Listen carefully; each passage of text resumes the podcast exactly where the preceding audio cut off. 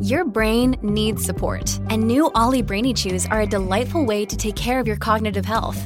Made with scientifically backed ingredients like Thai ginger, L-theanine, and caffeine, Brainy Chews support healthy brain function and help you find your focus, stay chill, or get energized. Be kind to your mind and get these nootropic chews at olly.com. That's O L L Y.com. These statements have not been evaluated by the Food and Drug Administration. This product is not intended to diagnose, treat, cure, or prevent any disease. This episode of Read or Dead is sponsored by Book Riot's Read Harder 2020 Challenge. Book Riot's annual challenge is back. Once again, Read Harder 2020 has 24 tasks designed to help you break out of your reading bubble and expand your worldview through books. With new genres, new authors, and new points of view, the challenge will hopefully help you discover amazing books you wouldn't have otherwise picked up. Read historical fiction that's not about World War II, a retelling of a classic or fairy tale, horror from indie presses, and more in this year's challenge. Go to bookriot.com slash read harder to get the full challenge task list and to check out the pricing for those who complete the challenge with a bonus prize this year.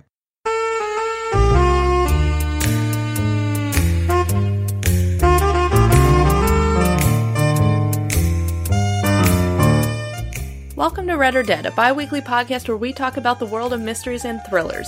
This is episode 72, and we are recording on Tuesday, February 25th. I'm Katie McLean Horner, along with Rincey Abraham, and we're coming to you from Book Riot. Hi, Katie. Hi, Rincey. How are you? I'm doing good. How are you? I am good. I am actually I am preparing to drive to Nashville tomorrow morning for a library conference. Fun. And take a wild guess of see if I've packed yet. well, uh, what time are you leaving tomorrow? Uh, 9 a.m. Okay, okay. Um, and thankfully it's, I am only driving myself. I am not trying to catch a plane. I am not responsible for anyone else. So technically I can leave whenever I want. Mm-hmm. But my goal is to get there in about the regular eight hour time span that it should take to get from the Chicago area to Nashville. Um, and I want to get there in a reasonable time for dinner. Right. Um, but we'll, but yeah, so like immediately after we finish recording, I am gonna have to go pack.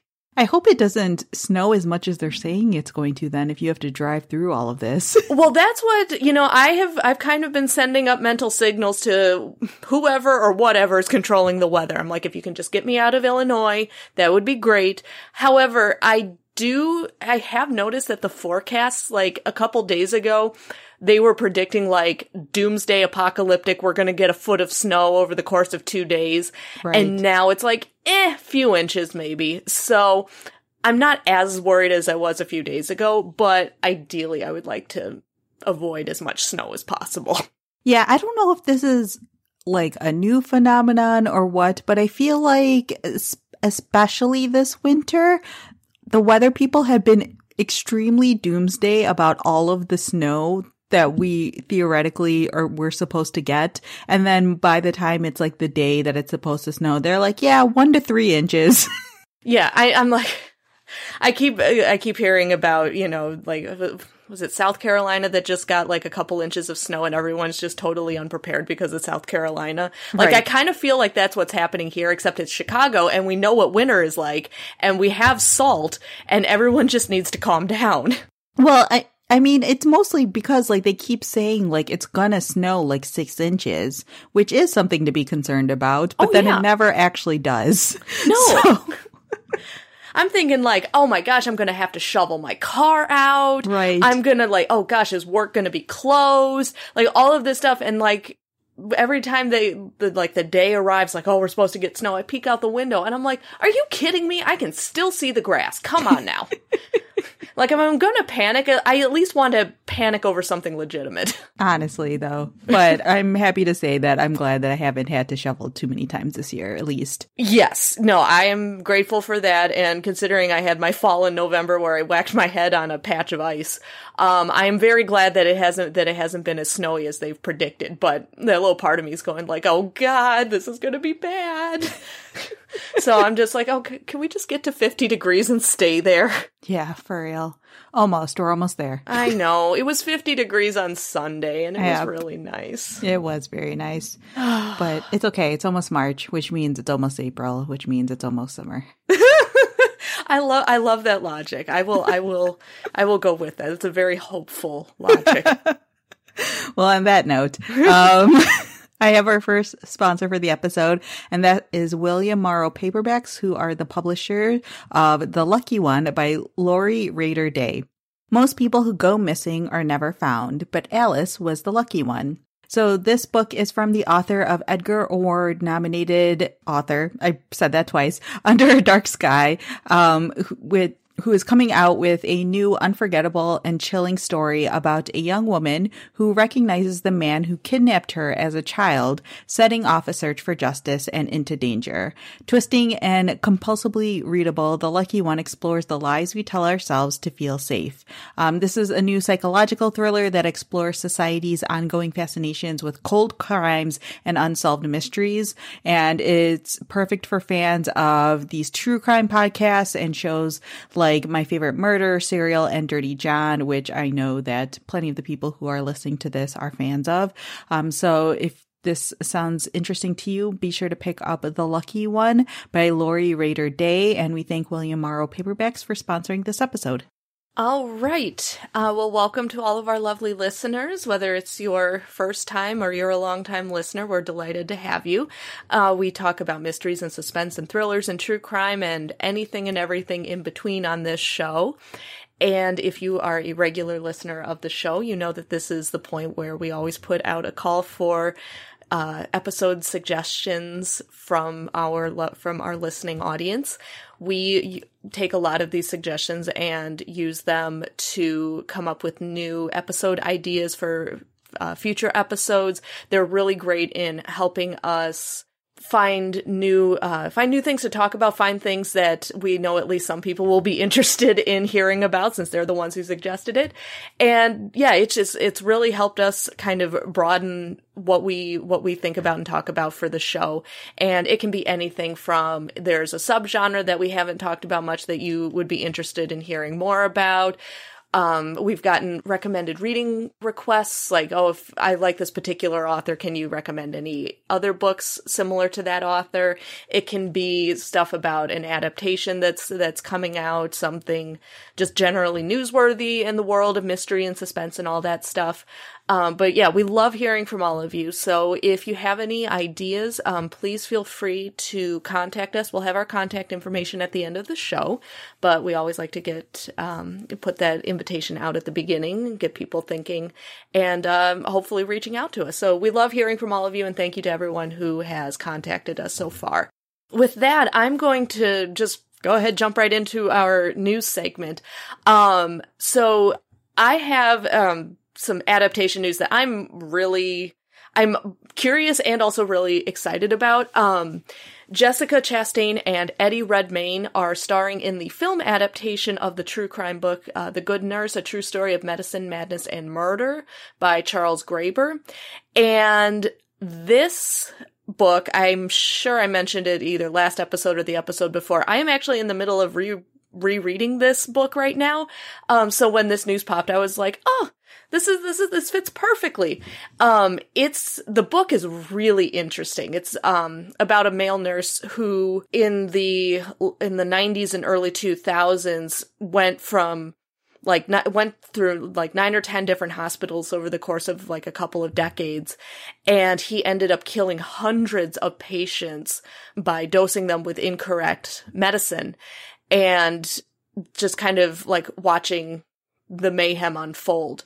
And the book not only looks at the crimes and the investigation, but it also looked at how the hospitals worked to cover up what was happening because most of the places he worked at had an idea, like if they didn't know for sure he was doing this, they had a pretty good idea that something really really bad was going on.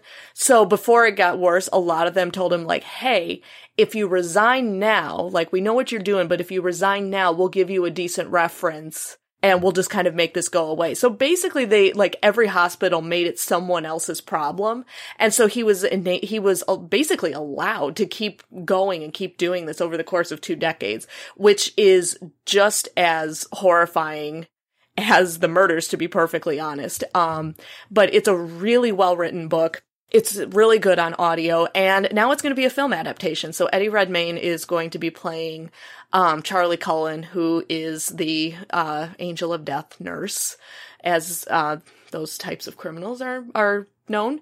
Um, which I've seen pictures of the real Charlie Cullen. I can't quite see it with Eddie Redmayne, but I love him as an actor. Um, and I'm just really excited that they're adapting this. Um, so we'll we'll have a link to this and all the other news items in the show notes. Um, but you can definitely take a look at that um, for more information. Another um, adaptation bit is um, Graham Moore's latest novel, The Holdout, which came out a couple of weeks ago. It's brand spanking new. It's a legal thriller, and it has already been optioned for a Hulu series. So there's not a ton of information about it. Um, just kind of announcing that it that it is likely going to be a series. But if you've read the book already and think that it would make a great adaptation, well, congratulations, you were right. So other people thought so as well. Um, and then finally, this isn't an adaptation uh, bit, but it's super interesting. Um, so last year, um, like towards the beginning of the year, I think, Hallie Rubenhold published a nonfiction book called The Five, The Untold Lives of the Women Killed by Jack the Ripper that doesn't focus on the crimes of Jack the Ripper, but rather the lives of the women he killed, what their lives were like before they became before they were linked to his essentially.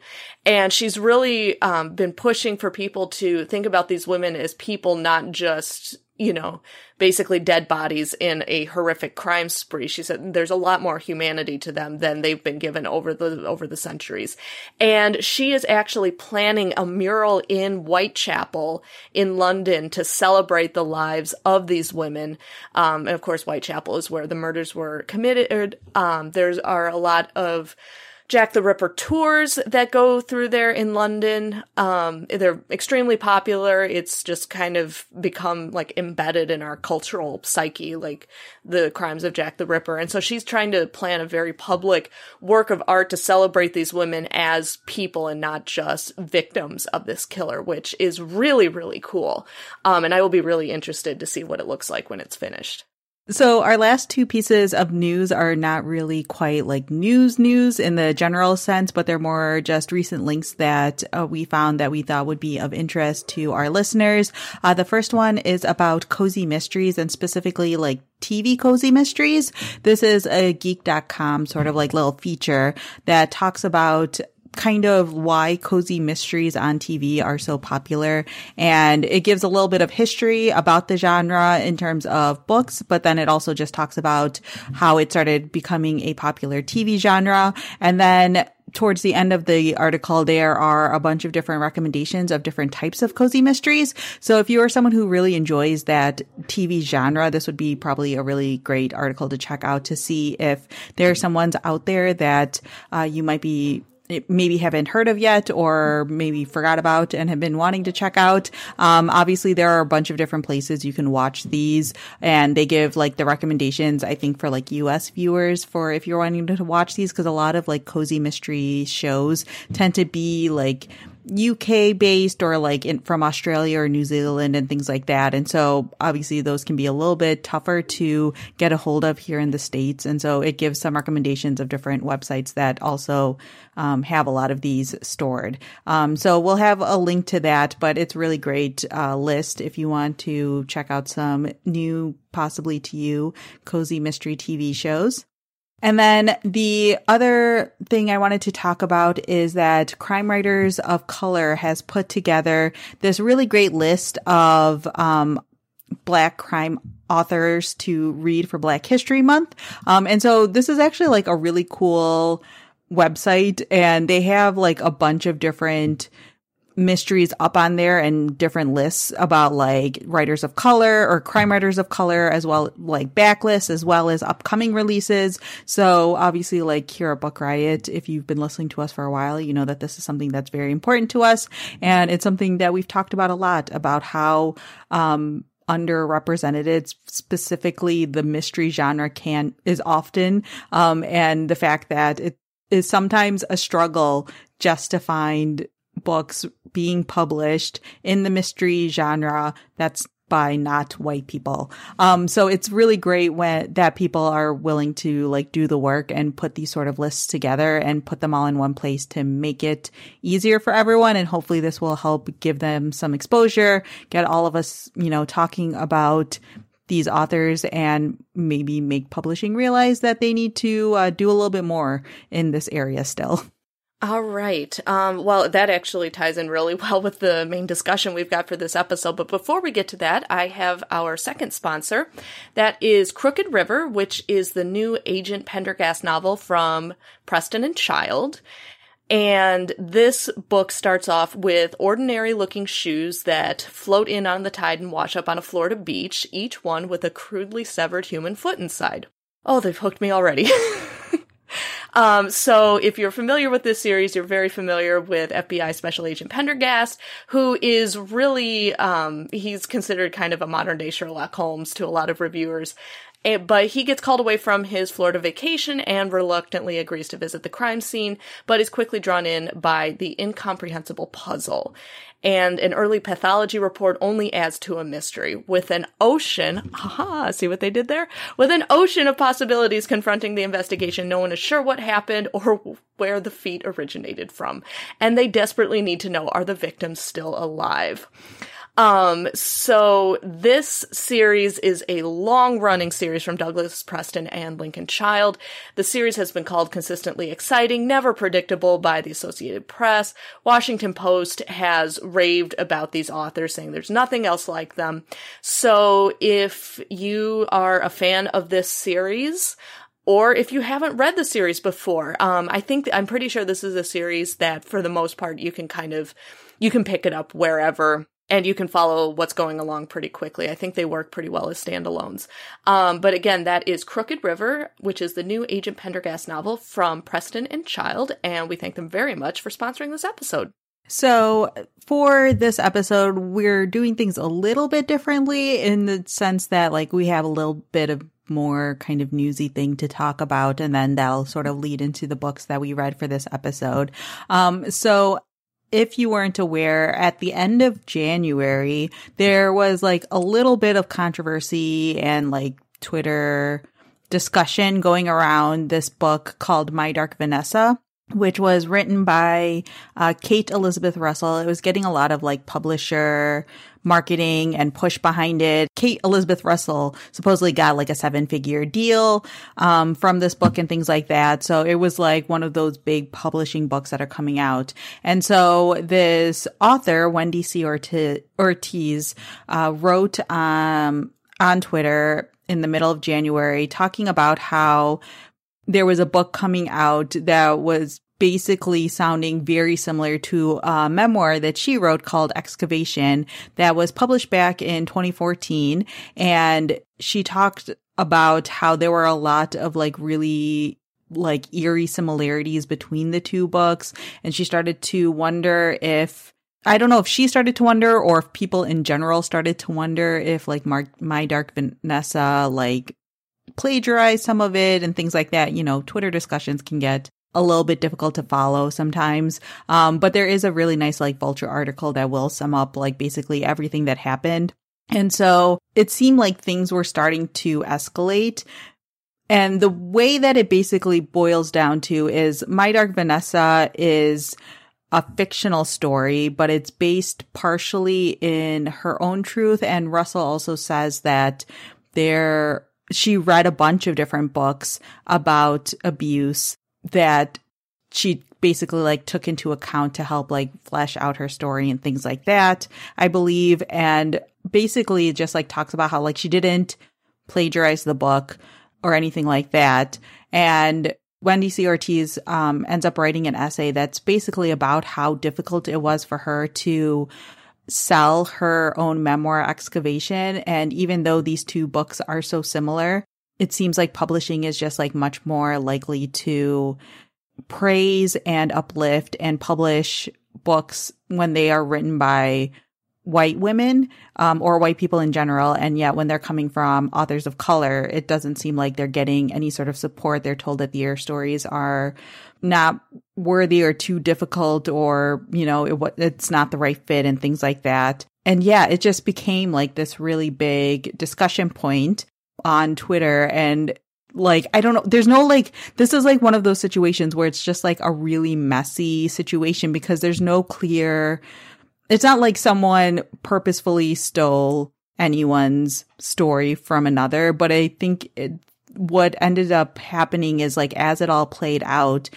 the basic idea is just the fact that like there's still a significant threshold that authors of color have to meet in order to get published. And it's not the same standard that other people that generally white people are being held to. And in fact, when white people are telling certain stories, they're praised for it. Um, and when again, authors of color tell, try to tell those same stories, they're not praised for it. Um, a lot of this got compared to like the American Dirt controversy that was happening as well. Um, but there are some really great points that like Wendy C. Ortiz was talking about in terms of like how you know, 80 plus percent of the publishing industry is white and it, that ends up like trickling down into what stories get picked up and wh- whose, um, stories get uplifted and how, you know, certain people are excluded from conversations and when they try to like point out certain things, you know, their voices aren't listened to and things like that. And it was just like a really, interesting thing to sort of like watch unfold and it's part of the reason why we like took so long to talk about it is because like it was so complicated and so mm-hmm. complex. I think it needed the time to sort of resolve before you can even like talk about it in any sort of like intelligent way, if that makes sense. I don't know, Katie, did I do a good job summarizing it? I don't know. yes, you did. No, the whole time I'm, I'm like, I was just going to be like, well, I mean, yeah, that's pretty much what it is. I know that some of, yeah, I, the, the plagiarism claims I had I did not follow the entire conversation. I kind of kind of followed bits and pieces of it and read summary articles. Um, to my knowledge, I don't believe that Wendy Ortiz ever made plagiarism comments herself. She just said that she had people telling her, "Hey, there's this book that's coming out that sounds like it's a lot like yours," which she said that she was really she agreed. She was like, "Yeah, it does." Um, she hasn't read the book. Um, I don't, but I think, like you said, her her biggest sticking point wasn't wasn't that oh Kate Elizabeth Russell stole um, or plagiarized from uh, Wendy Ortiz's memoir. It was hey, it was exactly like you said. The publishing industry is putting seven figures behind this book. And then in the essay that Wendy Ortiz uh, wrote, which is actually published in Roxane, was published in Roxane Gay's magazine.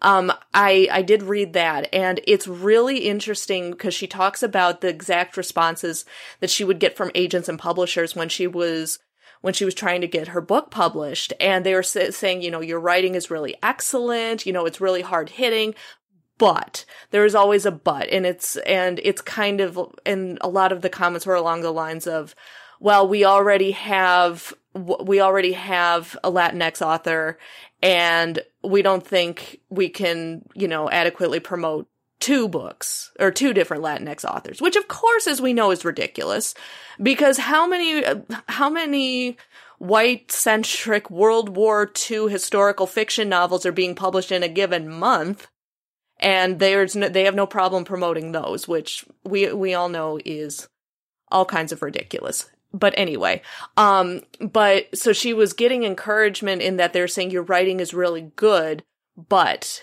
it's not good enough. And like you were saying, there's this barrier that authors of color have to meet and it's and while it seems as though the publishing industry is getting a little bit better in terms of diversifying the authors that they represent and the books that they promote it's far from being a solved problem. The publishing industry is still enormously white. Um back in oh gosh was that 2015 maybe when lee and low publishers did a survey of the publishing industry to kind of break down the demographics of who works in publishing. And that's where we get the um, where a lot of the statistics come from like publishing is like 85% white and you know is predominantly female. There are very few um, openly lgbtq people in the publishing industry very few very few people with with a disability that work in the publishing industry, uh, very few people people of color. That's where we get those statistics from. And they did, they've been putting out the results of this survey every year. And five years later, they're like, not much has changed. Um, and that really affects the books, the types of books that, that publishing houses will pick up. And it also affects the books that get promoted because for a lot of publishers, they're going to, just subconsciously they're going to be drawn towards the books that reflect them the most. And it's going to be harder for them to see themselves in books written by an author who comes from a different background or has a different experience or perspectives than the public than the person in the publishing house might. Um, so it, it is a complicated issue.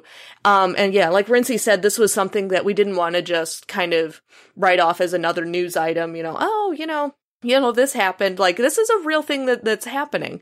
Um, so with that, and then combined, like she said, with American Dirt, which is just ongoing. Oh my lord. Every, every week there's like new, new developments and new, new things happening around that, that controversy.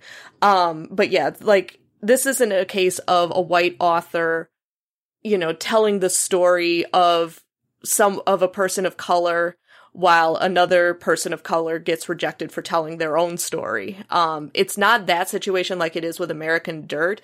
It's more of an example of how the publishing industry operates. Um, so with that and with the whole American Dirt thing that's been happening, um, we, uh, each picked, Rincey and I each picked a book by a Latinx author. Um, we, an own voices novel and uh, that we decided that we wanted to talk about those for this episode. So, Rincey, why don't you jump in because I have n- I am not familiar at all with this author or this book, so this will be brand new for me.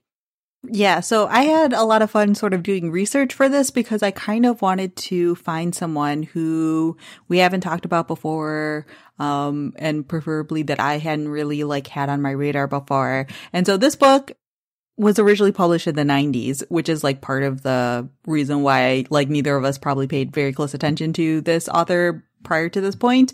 Um, and so I was like kind of excited when I found it because I was like, oh, this is something that it's, there's a good chance that a lot of people who are listening to us right now have never heard of either. Um, so the book that I read is called Bloody Waters by Carolina Garcia Aguilera. Um, it's the first book in the Lupe Solano series, and I believe that there are like six or seven books out in this series. And the most recent one was published in like 2010. This one came out in like the mid 90s. So, you know, this is an author who has gone, done a decent amount of like publishing within the mystery world, which is great. Um, the author herself is, was born in Cuba and then she emigrated to the United States in the 1960s. Um, and so the main character of this, uh, story and like the main character, or all of the characters basically in this story are of like Cuban descent, either from Cuba or living in Cuba or living in Florida. Um, the story is set in Miami and you are following Lupe Solano, who is a young woman and a private eye. Um, and this family is like full of like great little Cuban specific details. Um, her sister is a nun.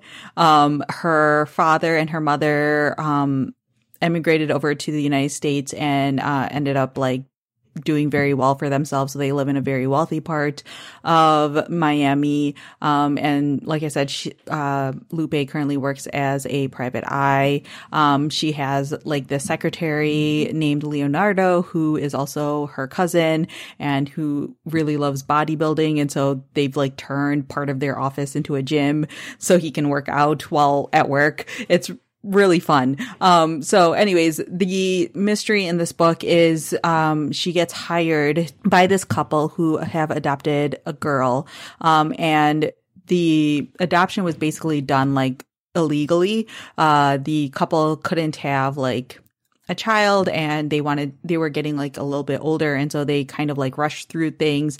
And this lawyer basically said like if you pay me this amount of money i can you know get you a baby which sounds really crazy. But like the way that he always explained it is like it's from these girls who come from like Cuban family who are of Cuban descent. And so they don't like their families don't want them like word to get out that they were pregnant and got pregnant outside of marriage and stuff like that. So they want to like give away the baby and they would prefer to give it away to, you know, another Cuban family who they know will like raise the child well and stuff like that. And so, um, this couple has illegally adopted a baby and they find out that their child has this like disease. And the only way that, um, the disease has been known to like get cured and things like that is like to get a bone marrow transplant from their the child's biological mother. So the couple hires Lupe to try to find out who this child's biological mother is because since all this was done, you know,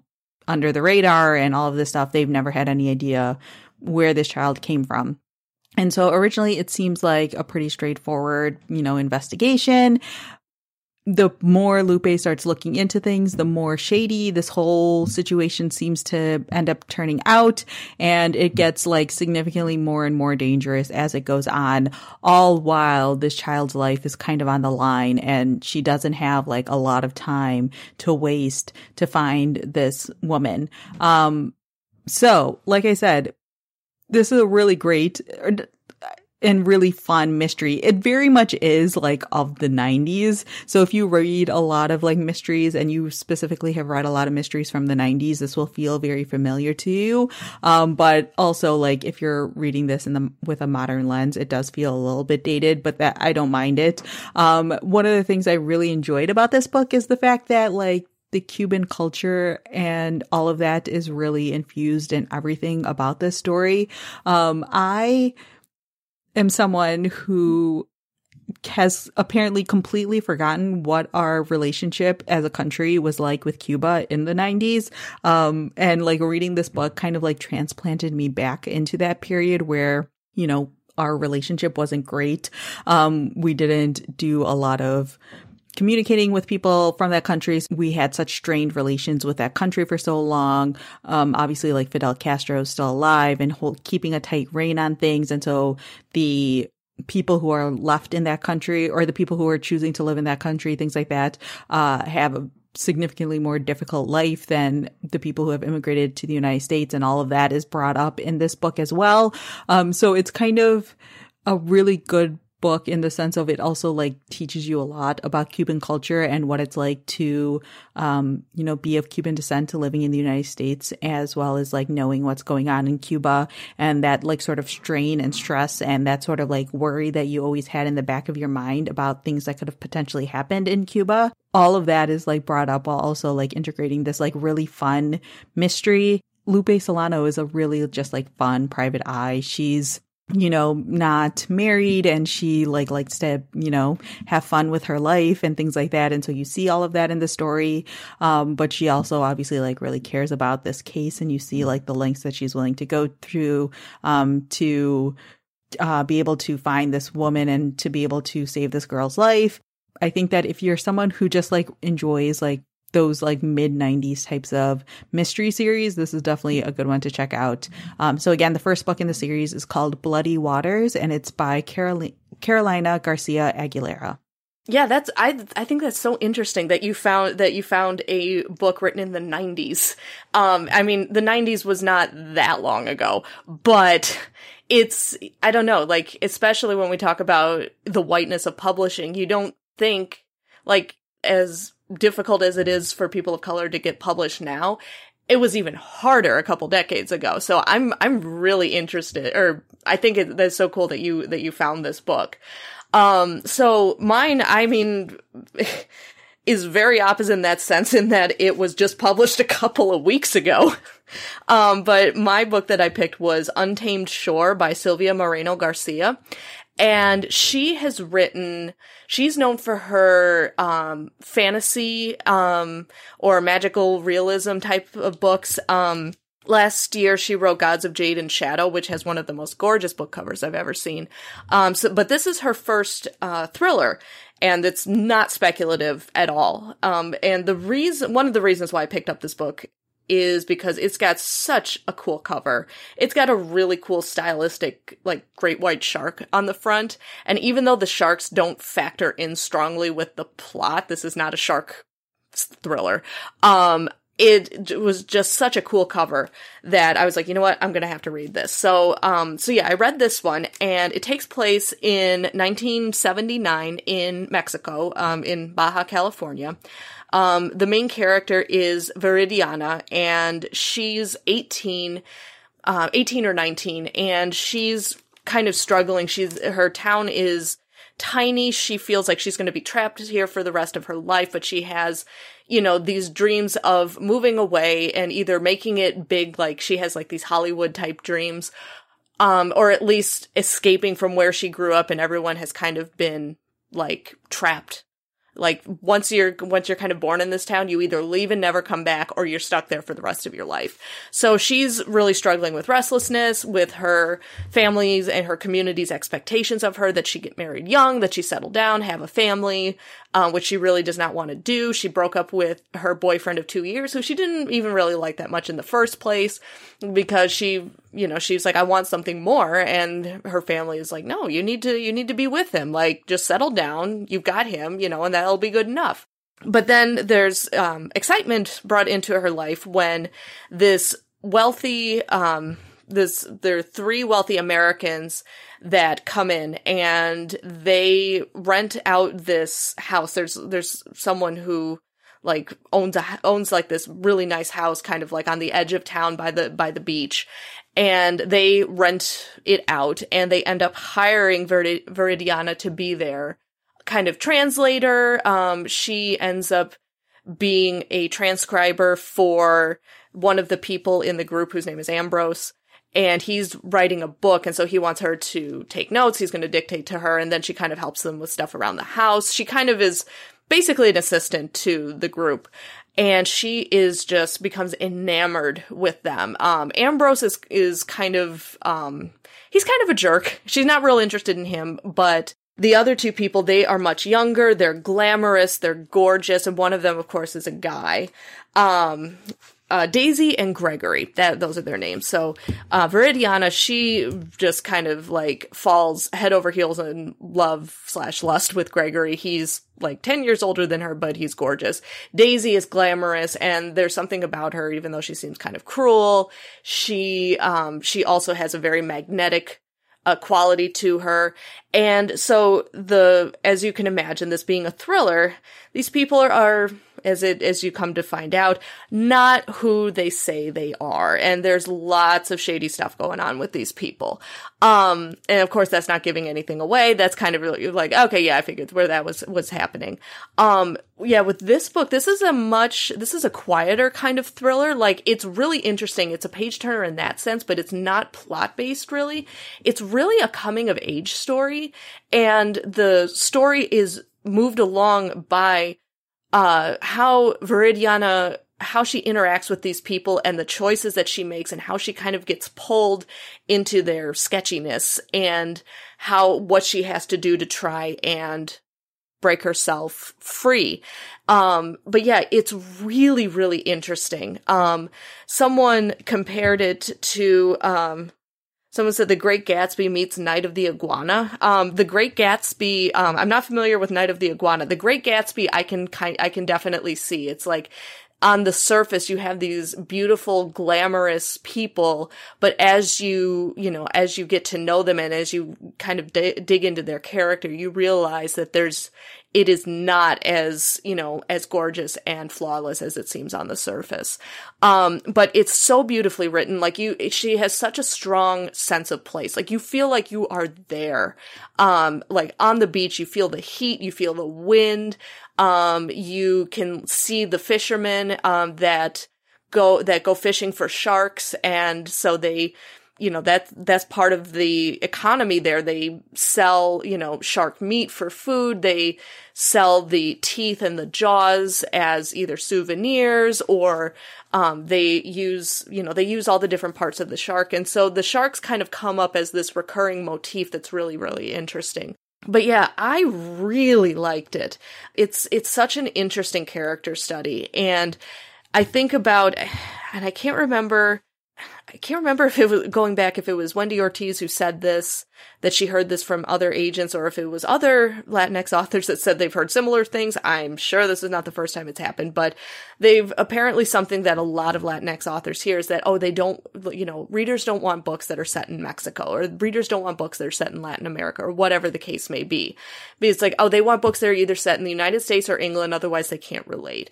And it's, it's ridiculous. Um, this book was fantastic and she, you can tell even though I know as a white reader, I did not pick up on all of the little nuances in how she describes the culture.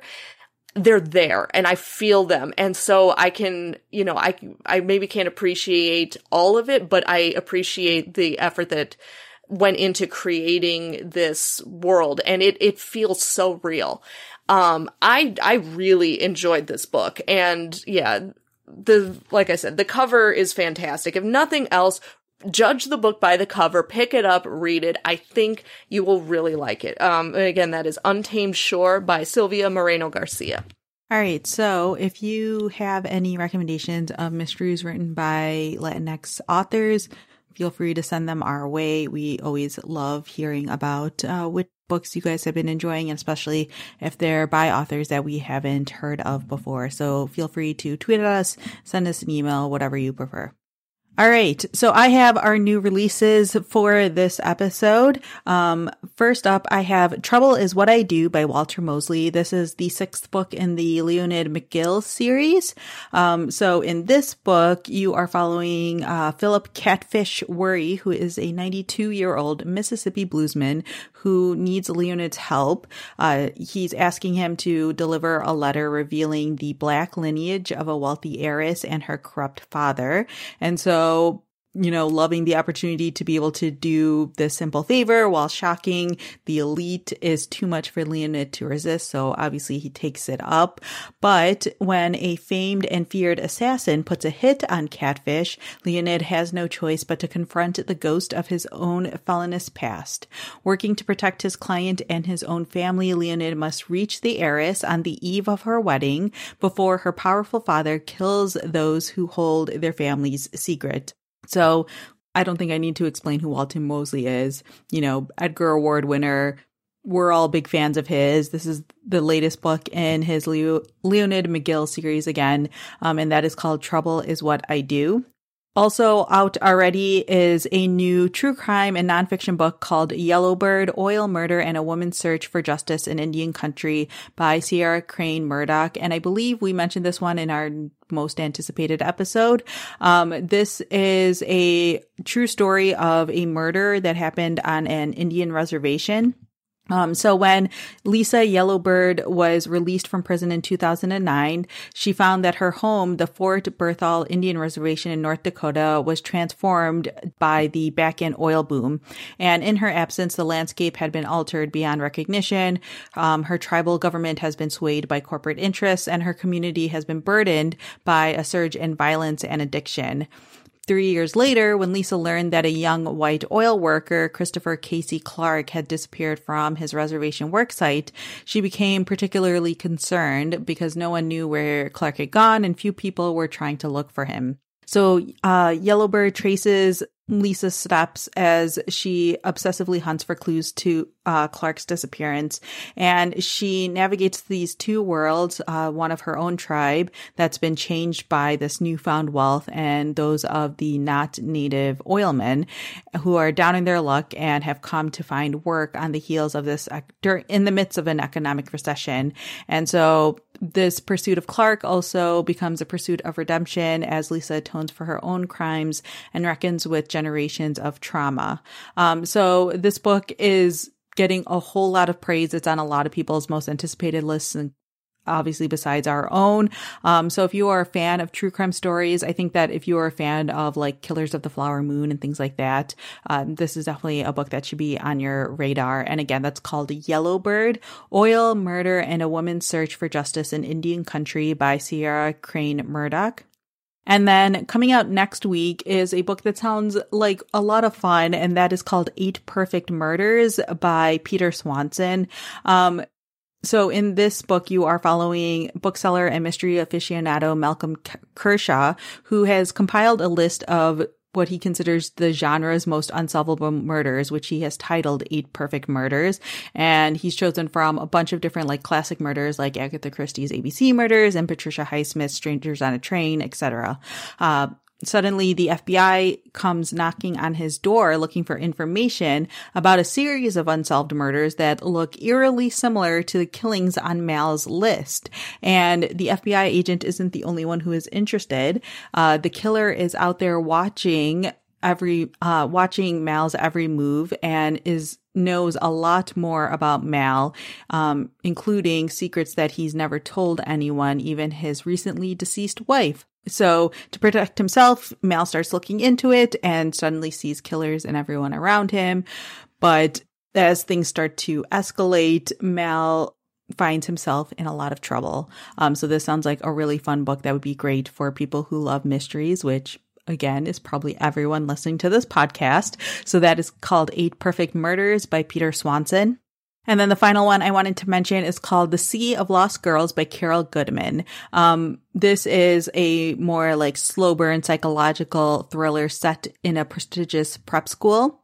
So Tess has worked hard to keep her past buried where it belongs, and now she's the wife to a respected professor at an elite boarding school where she also teaches. Her 17 year old son Rudy, who has had like dark moods and complicated behavior, is starting to thrive. He has a lead role in the school play and a smart and ambitious girlfriend. And Tess not tries not to think about the mistakes that she made 18 years ago, and mostly she succeeds. But then one morning she gets a text at 2:50 a.m. It's Rudy asking for help, and when Tess picks him up, she finds him drenched and shivering with a dark stain on his sweatshirt. 4 hours later, Tess gets a phone call from the headmistress at the school saying that Rudy's girlfriend has been found dead on the beach, not far from where Tess found Rudy just hours before. As the investigation into the death escalates, Tess finds her family attacked on all sides, and what first seems like a tragic accident is turning into something far more sinister. And not only is obviously Tess's son a suspect, but her husband is a person of interest too. But Lila's death isn't the first blemish on this private school's record, and the more Tess learns about Haywood's fabled history, the more she realizes that not all skeletons will stay safely locked in the closet. Um, and again, that one is called The Sea of Lost Girls by Carol Goodman. Um, and then finally, a quick, uh, just sort of highlighted mention, Egg Drop Dead by Vivien Chien is out now. This is the fifth book in the Noodle Shop Mystery series, which um, I read when it first came out and I really enjoyed. I've not been good about keeping up with the series, but if you are a fan of cozy mysteries, this is definitely one that you should be checking out. Or if you've been like keeping up with the series much better than I have, the fifth one is out now. All right. Well, I don't think I can give you too much of a break from all that talking because I know we talk about what we are currently finishing and starting and I, other than, um, Untamed Shore, I haven't really finished much that is mystery slash suspense related. But I did pick up Your House Will Pay by Steph Cha. I won't do a synopsis of it because we've talked about it multiple times. I know you've read it and really enjoyed it. I have mentioned that I've been planning on reading it um, several times, and I finally have it. It is on my stack of library books. And um, so I'm only a few pages into it, but it's extraordinarily well written, and I am probably going to pack that in my in my bag for Nashville. Uh, once I once we finish recording and I can get to packing, I will put that book in there and probably one or two other mysteries because you can never have too many books when you go traveling. Yeah, it's a great book. It's a good one to take along with you. Um, so I also don't have a whole lot to talk about here because besides Bloody Waters, I have not finished a single book since we last recorded. I'm in a little bit of a slump. yeah. Um, so uh, I just wanted to say that a book I'll potentially be picking up is The Majesties by Tiffany Tsao, which again is another book that I mentioned in the uh, most anticipated episode that we did. Uh, I put a hold on this at the library and my hold has come in. So hopefully this will be the book that breaks my slump. and that book also has an amazing cover. So just saying. Oh my gosh, yes. I mean, just that alone. Again, they say don't judge books by their cover, but these are some great covers they're coming out with. Oh yeah, absolutely judge these books by their covers. All right. And that is our show. Thanks so much to everyone for listening. For show notes, you can head over to bookriot.com slash listen. If you enjoy the podcast, definitely leave us a review on Apple Podcasts so that way other people can discover us. Um, and if you want to send us an email with feedback or show suggestions, you can find us at readordead at bookriot.com. Otherwise, you can find me on Twitter and Instagram. I am at Rincey A. And I'm on Twitter at KT underscore library lady. And we will talk to you guys next time. Bye. Bye.